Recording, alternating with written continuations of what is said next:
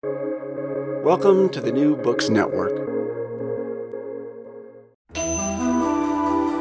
This is the Nordic Asia Podcast. Welcome to the Nordic Asia Podcast, a collaboration sharing expertise on Asia across the Nordic region. My name is Philip Kuhl, and I'm the Assistant Director at the Nordic Institute of Asian Studies. And today I'm joined by Matias Thuen Jørgensen. Matias is an Associate Professor of Tourism Management and the Head of Center for Tourism Research at Roskilde University here in Denmark. He's also one of the co authors of the recently published book, Chinese Outbound Tourist Behavior, that explores the evolution of the Chinese outbound tourism industry, the behavior of Chinese tourists abroad, and how the industry is continuously affected by regulations and policymaking. Welcome, Matias.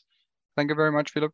Matias, you have been researching Chinese outbound tourism for several years. I remember that we met in southern China when you were doing field work for your doctoral dissertation. I think it must have been around 2014, 2015, something like that. What sparked your interest in Chinese outbound tourism? Well, I did my, my master's degree in tourism management and I was going to do an internship in Shanghai. And I kind of by coincidence, actually. And then I sort of fell in love with the country and became interested in the country and the, country's uh, tourism and particularly outbound tourism because it was a really interesting market in growth. And then I ended up doing also my PhD dissertation at Hong Kong Polytechnic University. So I was living in for three years in, in Hong Kong and my interest followed my work in a sense. Great. Due to the pandemic, Chinese tra- travelers are not really to be seen anywhere in Europe anymore. But before the pandemic in 2019, we saw them everywhere, especially here in Copenhagen, where I am right now. But when I was growing up in Denmark in the 80s and 90s, I traveled most of Europe and many other parts of the world with my parents. And I don't really remember seeing any Chinese tourists other than in the Chinatowns of, uh, say, London or Kuala Lumpur.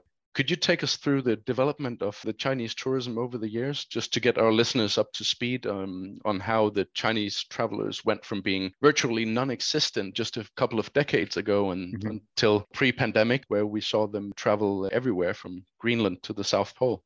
Yeah, so so Chinese tourism is a relatively new phenomenon, and especially also compared with many other countries, and especially compared with Western countries, China outbound tourism is really really new.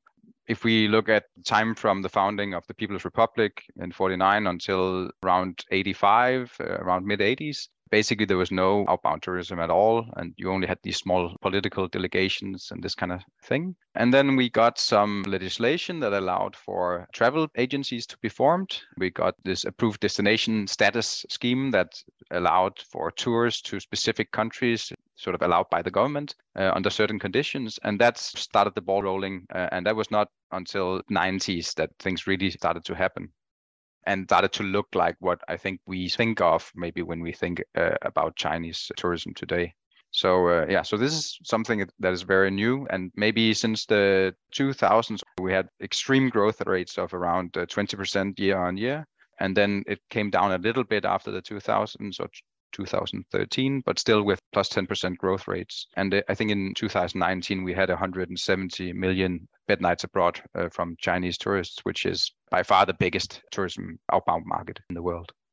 You mentioned the ADS, the approved destination scheme, where Chinese tourists are allowed to travel to certain destinations. Apart from this, what would you say are the main differences between the Chinese outbound tourism market and that of other countries?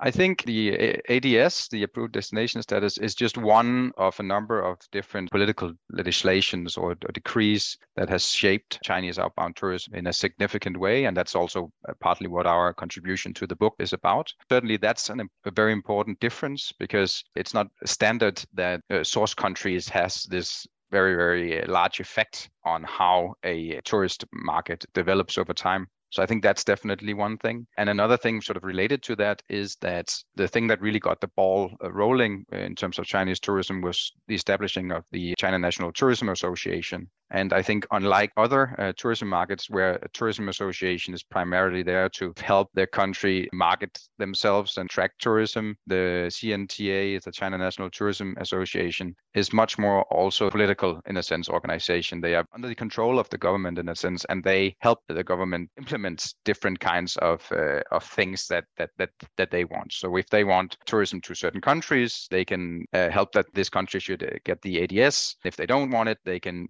uh, withdraw it again. So this is also something that is that is different, I think, uh, between China outbound tourism and outbound tourism uh, from other countries. And then, of course, in addition to that, I think big differences is just the, the sheer size of the market and therefore also the potential of the market. And I think this, in and of itself, is also a key difference because that just makes the market more attractive, but also more difficult in some sense to control. And that is also partly related to this very, very quick development of the market, which I think is also unique. The market has developed from nothing uh, to the biggest outbound market in around 30 years time. That all that has also meant that there are certain difficulties. For example, we've seen some problems with Chinese tourists misbehaving and these kinds of things, and a lot of that is down to people who have no experience traveling at all, all of a sudden having a huge palette of opportunities to go abroad in a very, very short uh, time span. Whereas I think that a lot of Western countries, we've probably gone through a similar development, but we had more time to adjust to the opportunities. And then you had to travel uh, to places very close to you, and then it slowly expanded. Whereas with Chinese tourism, it happened all at once. So you could say that 60 or 70 years of developing travel industry just happened overnight in China as opposed to most Western countries. Yeah exactly. You mentioned the approved destination scheme. What are the criteria for awarding countries with this approval?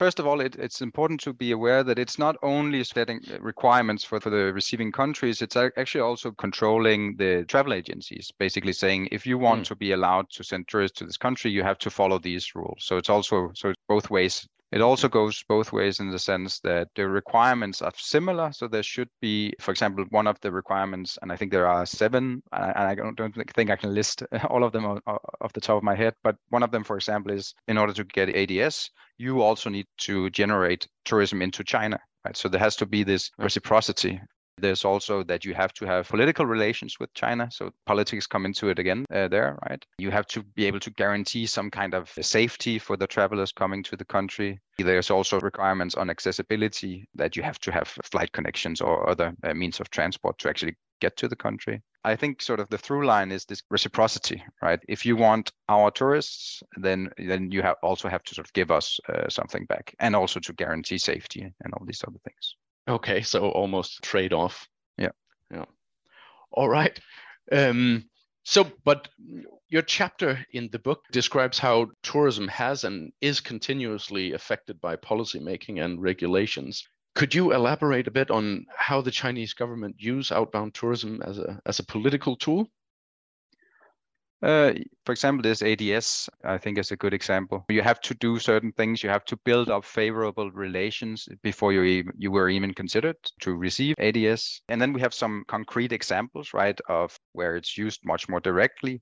For example, there was a case around uh, 2000 that I think we also mentioned in the chapter where there was political intrigue between China and Turkey. And basically that ended with package of incentives Uh, that China offered to Turkey, and one of those was ADS status. So basically, you get ADS status, and then we sort of agree on this, right? So, you, so it can be used to negotiate in a sense. There's also the example of withholding ADS status, where we saw that Canada received ADS much later than other countries because the Prime Minister of Canada at the time was basically kind of talking too much about China's human rights the prime minister at the time also met with Dalai Lama. So, so there was sort of reasons that they were held back from from receiving ADS in the first place. So there are these specific examples, and there's also been examples where it's not ADS, but we've seen both with Norway, with Sweden, with Korea that you had some kind of specific instances, and then maybe it's not ADS, but the government will ask travel agencies essentially to to just not uh, send tourists uh, to, to to those countries. And as part of my PhD project, I spoke to, many of the agencies in China the time when Norway was blacklisted. Not officially, but when you talk to those agencies, they, they have all been told that they should not book tours to Norway. And then, of course, as the Chinese do, they find their ways around it, right? So they just book a tour to, to Denmark that happened to to pass pass by Norway, maybe, or to Sweden, and that happens to pass by Norway or something. So there are a ton of different examples, but I think the most important way that they exert this power is through this kind of preventive effect, right? That just countries thinking that they don't want to provoke China because they are afraid that they will lose business in general, and part of that business is mm. outbound tourism, I think can have a tremendous uh, preventive effect on how other countries act towards China or talk about China or how they collaborate with Taiwan and so on. You mentioned in the chapter that it's used as soft power, but you also use the word weaponize.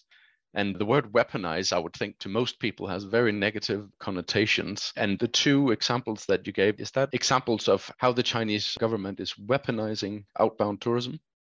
Maybe that's a strong word, but understood in the sense that you can sort of threaten di- directly or indirectly others into to doing as you please. I think you can think of that as a way of essentially weaponizing tourism, right? Not not in, I mean you can't attack anyone with with uh, outbound tourism, but you can definitely attack an economy, for example.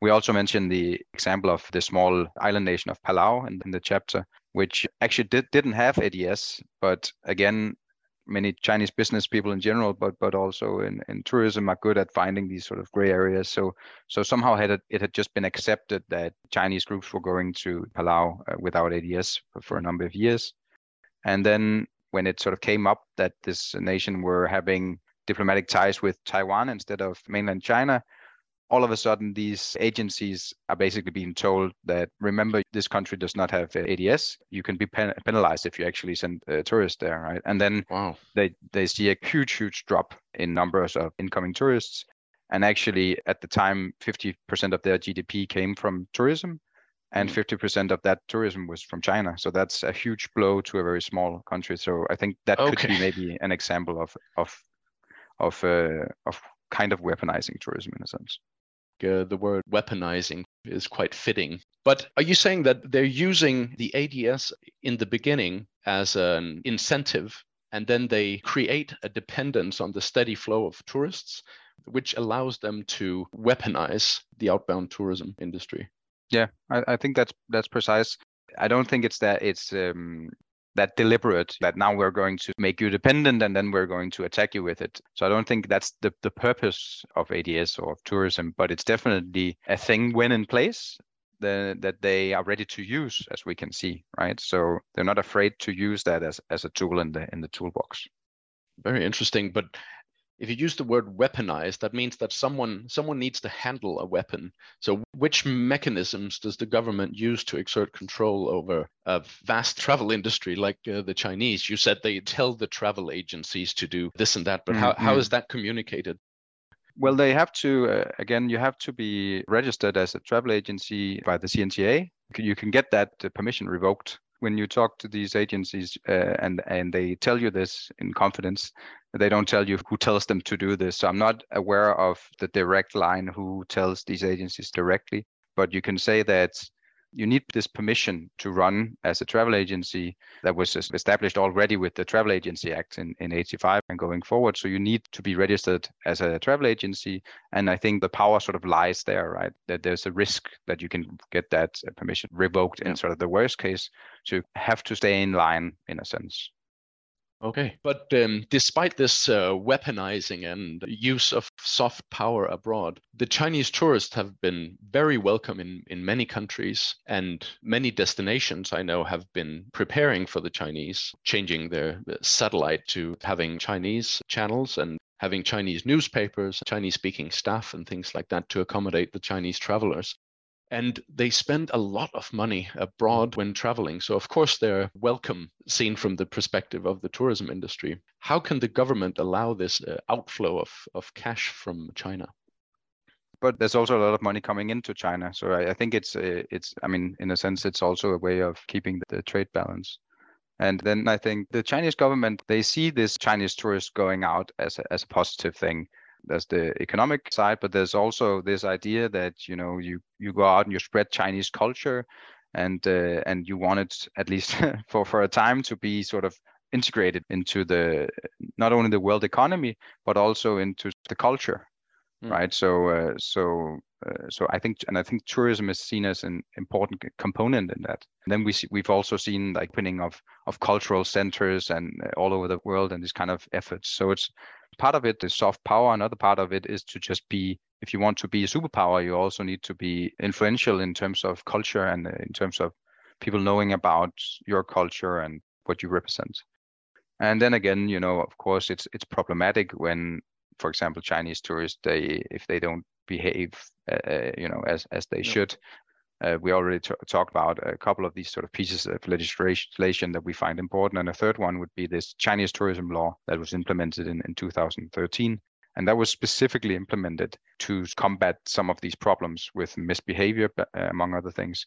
But also um, there was this problem of, of these zero fare tours where basically you could you buy a, a, tour that is essentially free and then the travel agent basically makes the money back from commission from basically uh, almost forcing the tourists to buy stuff on the tours and and that also becomes problematic in, in many different ways so so i think this chinese tourism law is also a reflection of of the fact that image is, is also part of this of uh, outbound tourism. We want these tourists to represent our country, and we want want them to do it in in the right way. So you have to behave, and it's again also maybe a little bit similar to all the stories up to the uh, Beijing Olympics that mm. that sort of the locals were being trained in how to behave in a way that would fit world culture in a sense.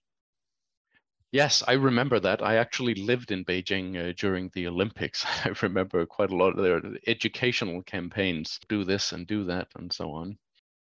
Okay, so that that's that's uh, uh, quite interesting. The, the the tourism law that was implemented because you would think that if you want more influence, it would be a good thing that they spend more money, and that would effectively be what these uh, zero, what do you call them, zero commission, yeah, yes, uh, zero tours. commission or zero fare, zero fare tours so if they're spending less on shopping, did they spend the money uh, elsewhere or no? No, they, they were does... spending they were spending all the money on shopping, but they weren't pay, paying anything for the for the trip itself.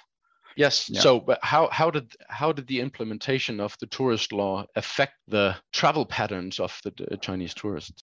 I would say there was already a motion you know as as with all other travel markets you go from this you know you are very careful you haven't traveled that much and then you travel more you get some travel experience so, so at first you you may tend to book a very sort of restricted tour because then you know everything is taken care of and then as you get more experienced you will maybe take on more things on your own or just do longer trips have maybe more in-depth experiences instead of jumping between attractions and we already saw this development was already happening that that a bigger a bigger part of the the outbound tourists from China were becoming more independent, kind of semi. We talk about semi-independent, and uh, and basically the tourist laws propelled that development because it meant that the price gap between a standard group tour and a semi-independent tour became smaller because you couldn't give away things for free because you knew you're going to make the money back on on commissions from mm. selling uh,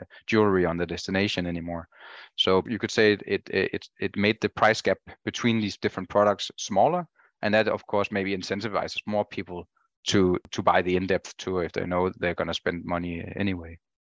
And you, you said also they they're traveling semi-independently. Isn't it harder for Beijing to weaponize the outbound tourism industry if the tourists are traveling independently rather than in, in group tours? to to some degree, I would uh, I would say it is. I mean, you, it's still difficult to travel completely independently from uh, China. You, you you most often need to buy some components of the trip, or at least also many consumers just choose to buy some components of the trip through some kind of travel agency.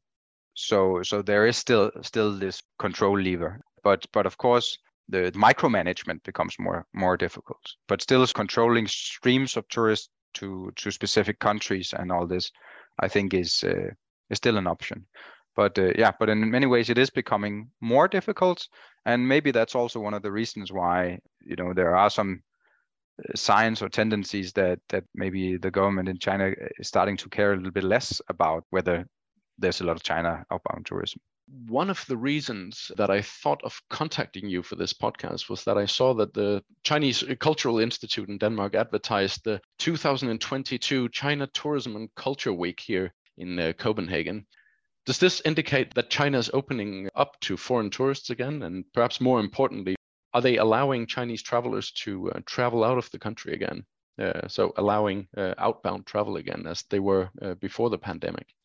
To my knowledge, travel out of China uh, for sort of non-essential reasons is still restricted. That's the last that I saw, and I think it's just very, very difficult to say because you you kind of think that now things are starting to soften up a little bit, but then you know a COVID happens in in Shanghai, everything closes down, and it seems like things are starting all over again. We saw some restrictions uh, at that time getting even tougher than they had been uh, previously. So I think it's um, it's difficult to say when things will actually start to open up. Uh, so, so, so that's one thing. Uh, another thing is how is the market going to react? I think there's no doubt that there's a pent up demand uh, in the market. Like Chinese people haven't been traveling, and, and when they're allowed to, they want to do it. And and that would also mirror uh, other destinations uh, all over the world, right? That when you you're finally opening up, people will start traveling and also traveling abroad. But at the same time, we also see in other countries that people have learned that there's also things to do in their own country, and and I think perhaps even more importantly, I'm I'm also sort of not sure if the, the receiving countries will be as welcoming of Chinese tourism as they were before. I think in some in some cases, you know, COVID has allowed some countries to see that okay, there are actually other markets that are closer by that maybe we should just take advantage of those. Maybe it's too expensive to to get chinese tourists to come here. So so i think it, uh, it's very difficult to to say where it will land because i think that for example for Euro- european destinations or at least some european destinations pull will be less. But there's a there's a chance that the push will be more because of this pent up demand. So um so yeah, I, I think it's uh, it's difficult to predict how, how this is going to end up and also when because I don't know if anyone can can sort of understand what's going on right now uh, in China in terms of uh, in terms of of how they choose to work with uh, COVID restrictions. Yeah, it's uh, all guesswork, but it'll be interesting to see how they open up and uh, when we can see Chinese tourists pouring out into the world once again. Um, yeah, and, and I think just to add a, one point, I think, and as we also write in the in the chapter, unless something happens in Taiwan or whatever, right? Or or if the sort of political situation with Russia develops in in a very unfortunate way, if we sort of assume that things will stay relatively uh, okay, we should see a continuous growth of China outbound tourism because only one tenth of the population owns a passport. There's a big number of people who haven't traveled. There's a very good big uh, that so so the number as i said of outbound nights per year is 170 million but the number of domestic uh, nights is 6 billion right? So there's a huge domestic tourism as compared with outbound tourism. And and as again if we look at how outbound tourism normally develops you start by traveling in your own country and then after a while you start venturing abroad right? So there should be some of those 6 billion nights that should be transferred into outbound nights and then we will also have a, a big uh, generation of retirees. So basically, people will be in pension, and and there's a tendency that a lot of uh, Chinese uh, travelers are a little bit older because then they have more free time to to travel. So I think it really it really depends on on a lot of sort of external factors and and also a lot on the and again coming back to the importance of politics, right? On yeah. what the Chinese government chooses to to do and and all other governments chooses to do in, in the coming years. I think that's a great final point, given that the, the, the political climate stays stable. We can expect that the Chinese uh, outbound uh, tourism will pick up where it left off. Yeah. As you say, due to the political climate, European destinations are perhaps less eager than before to actively attract Chinese travelers.